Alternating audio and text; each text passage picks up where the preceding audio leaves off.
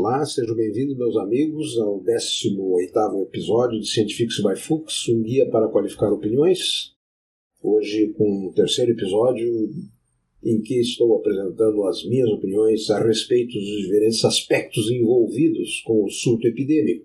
Hoje abordarei uma visão global de abordagens terapêuticas, acrescentando inclusive algumas novidades que ocorreram mais recentemente, opinião sobre o comportamento das lideranças, dos gestores, dos cientistas, da mídia, certo? Da sua contribuição, com observação crítica aqui e ali, mas eu antecipo. Não tem um lado aqui de uma crítica destrutiva e primordialmente entendo reações de pessoas que também viveram e tiveram que tomar decisões no cenário que nós conhecemos, ok? E onde a racionalidade às vezes saiu pela janela, ok? E as pessoas não perceberam isso. Sobre tratamento, eu no episódio que abordei tratamento do Covid, referindo-me especialmente aos à cloroquina, ainda não saiu estudos de hidroxicloroquina e cloroquina bem precoces, ensaios randomizados, ainda nesse momento há um, uma questão, uma, uma, um ponto de, de atuação da cloroquina e eventualmente outras drogas muito precocemente para modificar o surto epidêmico. No entanto, saíram novos estudos de corticoides muito interessantes. Eu fiz referência naquele episódio de tratamento sobre o Recovery, que é um ensaio clínico em inglês, que ele não, estaria, não sabia se estava publicado. Estava publicado, sim, eu já tinha lido, já estava aqui até arquivado no, meus, no meu diretório de, de algumas dezenas, já passando certamente de uma centena de artigos relacionados à, à infecção pelo Covid, os seus diversos aspectos. O Recover tinha mostrado efeito, mostrou efeito benéfico na prevenção da mortalidade. Apareceram agora mais dois estudos, pelo menos, no caso do JAMA, um francês negativo, mas com talvez com erro beta, que é um falso negativo. Pode ser que o efeito estivesse ali, o estudo foi interrompido, com alguns problemas. Um outro estudo norte-americano, com algum benefício, né? e um estudo brasileiro. São três estudos novos, portanto, mais o segundo estudo Coalition, como houve da cloroquina, eles também fizeram um ensaio clínico com corticoide. E esses autores, e mais de outros estudos menores, etc., se reuniram para fazer uma meta-análise. O corticoide funcionou. O corticoide funcionou para prevenir a mortalidade. A confiança sobre essa informação é bastante grande, porque somaram-se, acho que é 7 mil participantes na soma dos estudos, é um número grande, e a meta-análise, que não chegamos a tratar nos aspectos metodológicos, quase todos que estão me vendo sabem o que, que se trata, mas para quem não sabe, é uma síntese dos dados de diferentes trabalhos num novo trabalho. Até nesse caso, os pacientes que vêm de outros trabalhos entram como novos seres de pesquisa, indivíduos de pesquisa na meta-análise e fazem-se análises que, de certa forma, são similares às feitas para estudos individuais. E essa meta-análise mostrou que há pouca distorção, dispersão de dados, os ensaios clínicos têm suficiente homogeneidade, intervalo de confiança, aqui já tratado, para uma redução de risco de aproximadamente 30% na mortalidade em pacientes criticamente enfermos, ok? Necessitando de suporte respiratório e até suporte respiratório complexo com ventilação mecânica. Foi pela primeira vez que os corticoides se mostraram inequivocamente úteis em sepsis. E aqui não é pelo seu efeito anti-infeccioso, é pelo seu efeito anti-inflamatório definido na resposta inflamatória produzida pela infecção do Covid, que é de múltiplas facetas, ok?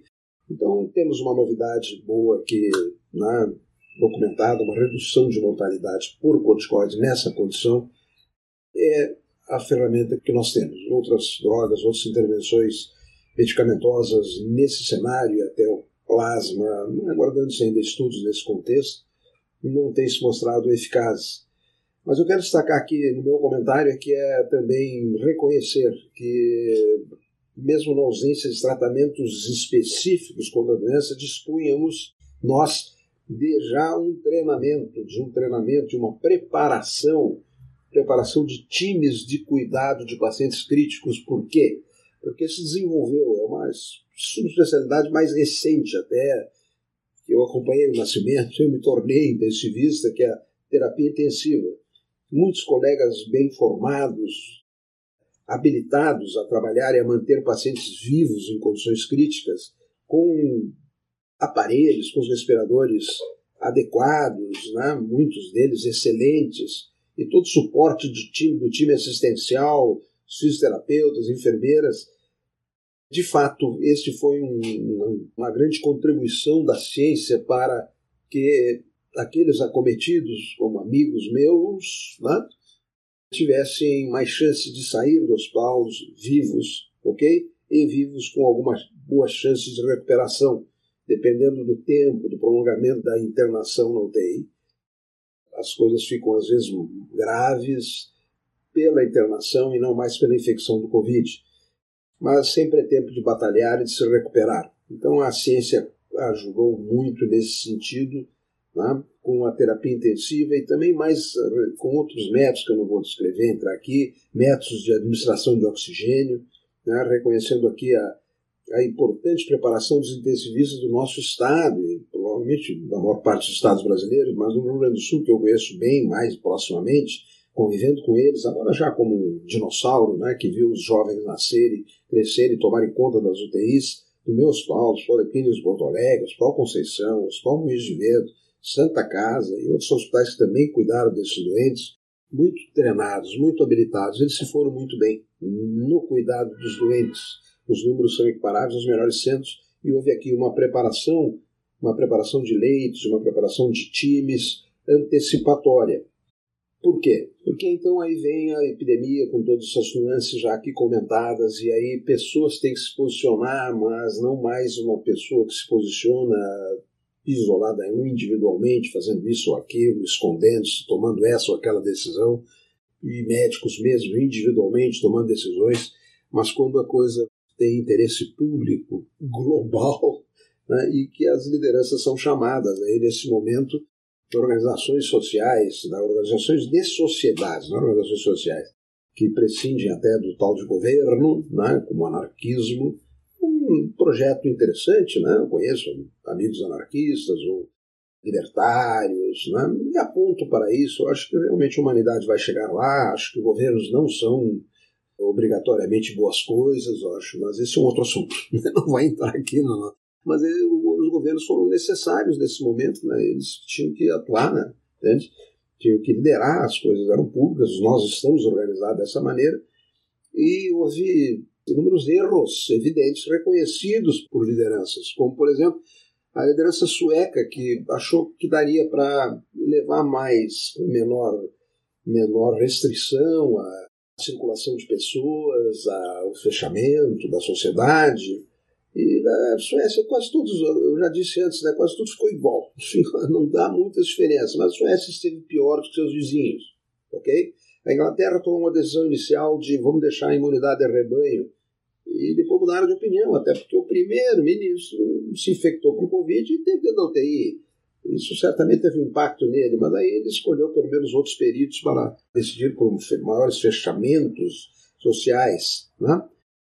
Eu já fiz aqui a crítica de que algumas, talvez, excesso, certo? E talvez algumas coisas que vieram a ocorrer que possam ter sido maiores modificadoras do surto e do seu perfil, que não eram disponíveis inicialmente, como a máscara. A máscara ficou aqui como um centro de algo né, que eu acho que é útil, certo? Foi útil, certo? Apesar da evidência científica ser muito pobre, certo? Mas aqui falamos de ciência e de filosofia, e aqui prescindindo eventualmente de uma ciência direta, comparativa, mas uma ciência de barreiras, uma ciência de conhecimento do, das formas de contato, e também das decisões. Aí vem as decisões que tiveram que ser tomadas, muito pesadas, muito sérias, muito sérias, né? de fechar, abrir, etc., de preparar, de preparar UTIs, de comprar, de comprar respiradores, etc. Eu já disse, governos, não o governo, se eu falar em governo brasileiro fizer um elogio de repente, não, o governo brasileiro, eu vou fazer um comentário depois, mas eu quero dizer que as lideranças, então, disponibilizaram, fizeram muitas coisas, faltaram algumas, eu já disse no episódio, no episódio anterior, que faltou no Brasil rastreamento, faltaram testes, faltou uma estratégia de rastreamento mais intensiva, porque talvez não tenha sido um foco, foi um conceito, talvez tenha faltado, né? Mas e as decisões de fechamento, de lockdown, já aqui criticadas por mim, na sua intensidade, no seu momento, mas a antevisão feita por algumas autoridades foi adequada, certo? Quando se falou muito em achatamento de curvas. Achatamento da curva, achatamento da curva. Eu acho que agora o desenho das curvas em estados brasileiros como o nosso demonstra que isso aconteceu. A carga total, que é o número de casos estando num pico, né, num morro, num pico ou numa planície, como dito inclusive pelas autoridades, no fim é o mesmo número, só que não é mais lento e evita um pico que não possa ser atendido. E de fato isso aconteceu. Então, o Rio Grande do Sul, meu estado, que ficou um dos últimos a ser acometidos, e é de certa forma um país, né, um país que veio depois da infecção nos outros, e os meus vizinhos aqui, lindeiros, né, como Santa Catarina e cima o Paraná, alguns estados que ficaram com um perfil de comportamento similar.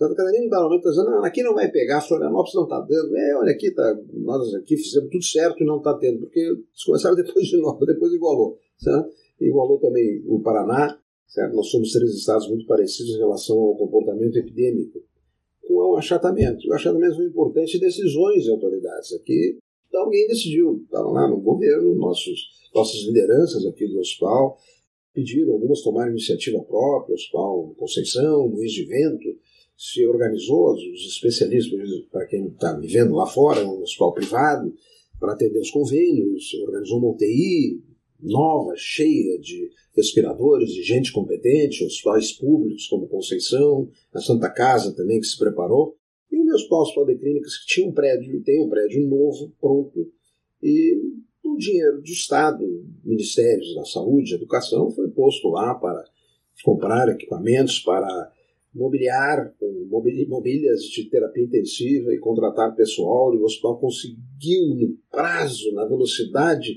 do surto epidêmico em Porto Alegre, contratando pessoas qualificadas, as treinando, de forma que nós tivemos aqui 110 leitos disponíveis e 105, 106 no pico, internados, 70, 80% em ventilação mecânica, certo? Cuidados por pessoas, muitos meus amigos, muitos meus colegas, muitos ex-médicos é, residentes com quem eu trabalhei, até de outras especialidades que foram trabalhar também junto nessas UTIs.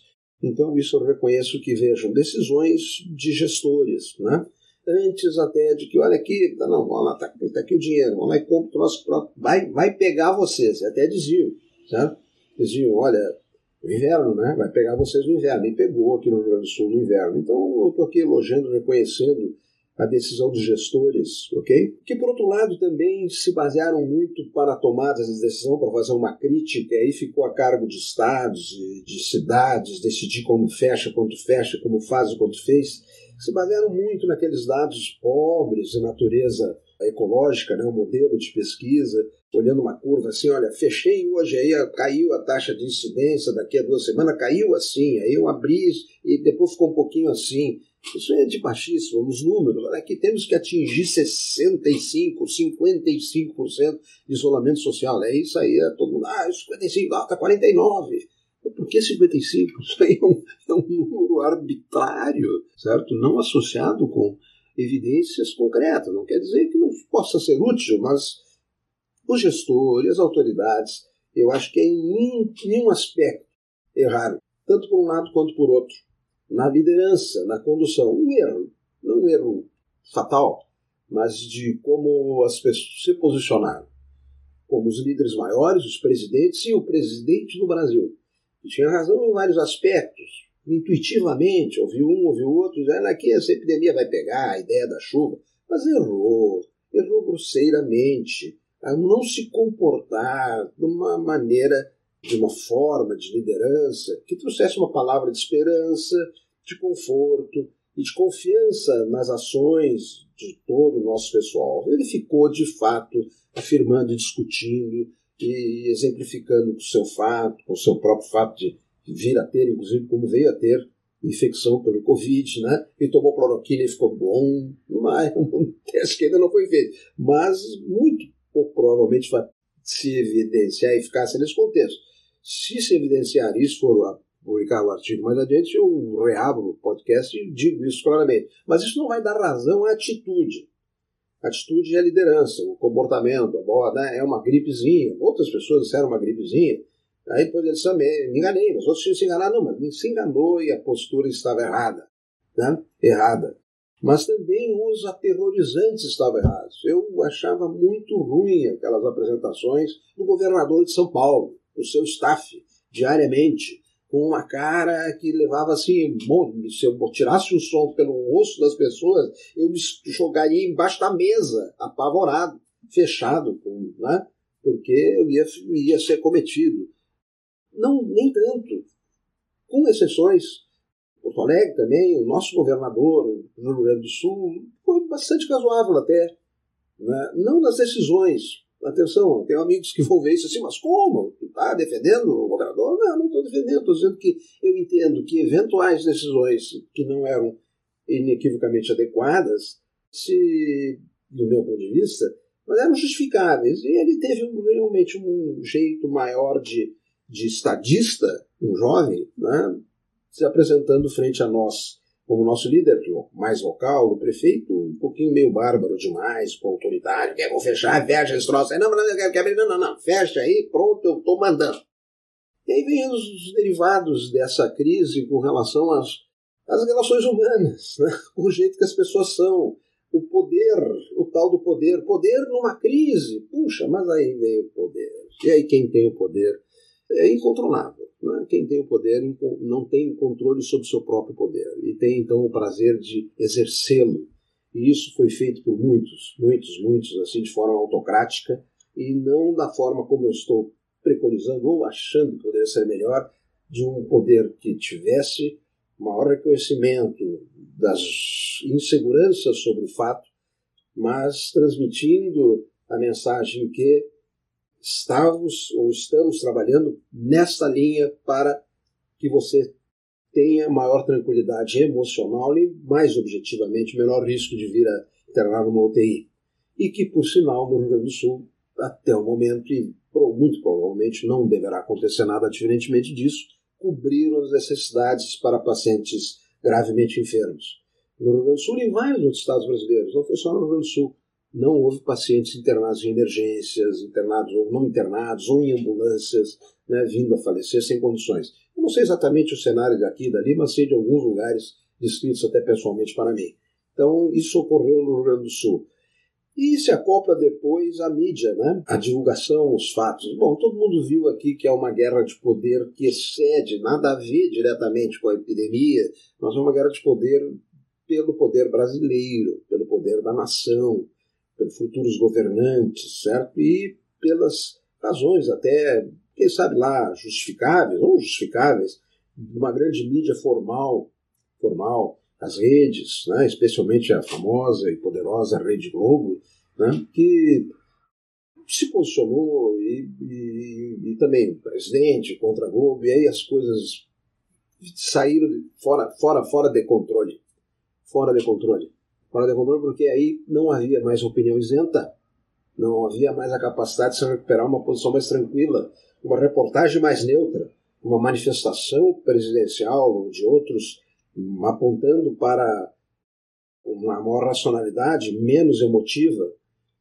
E essa guerra parece estar mais calma agora, né? É uma guerra de fundo, uma guerra muito funda, muito pesada e que não ajudou para o controle da, da pandemia, não ajudou certo? E isso traduz algo que no Brasil ainda nós viemos, sof viemos sofrer. Nós somos uma sociedade ainda em processo civilizatório em desenvolvimento, mas agregamos progressivamente maior qualidade, etc.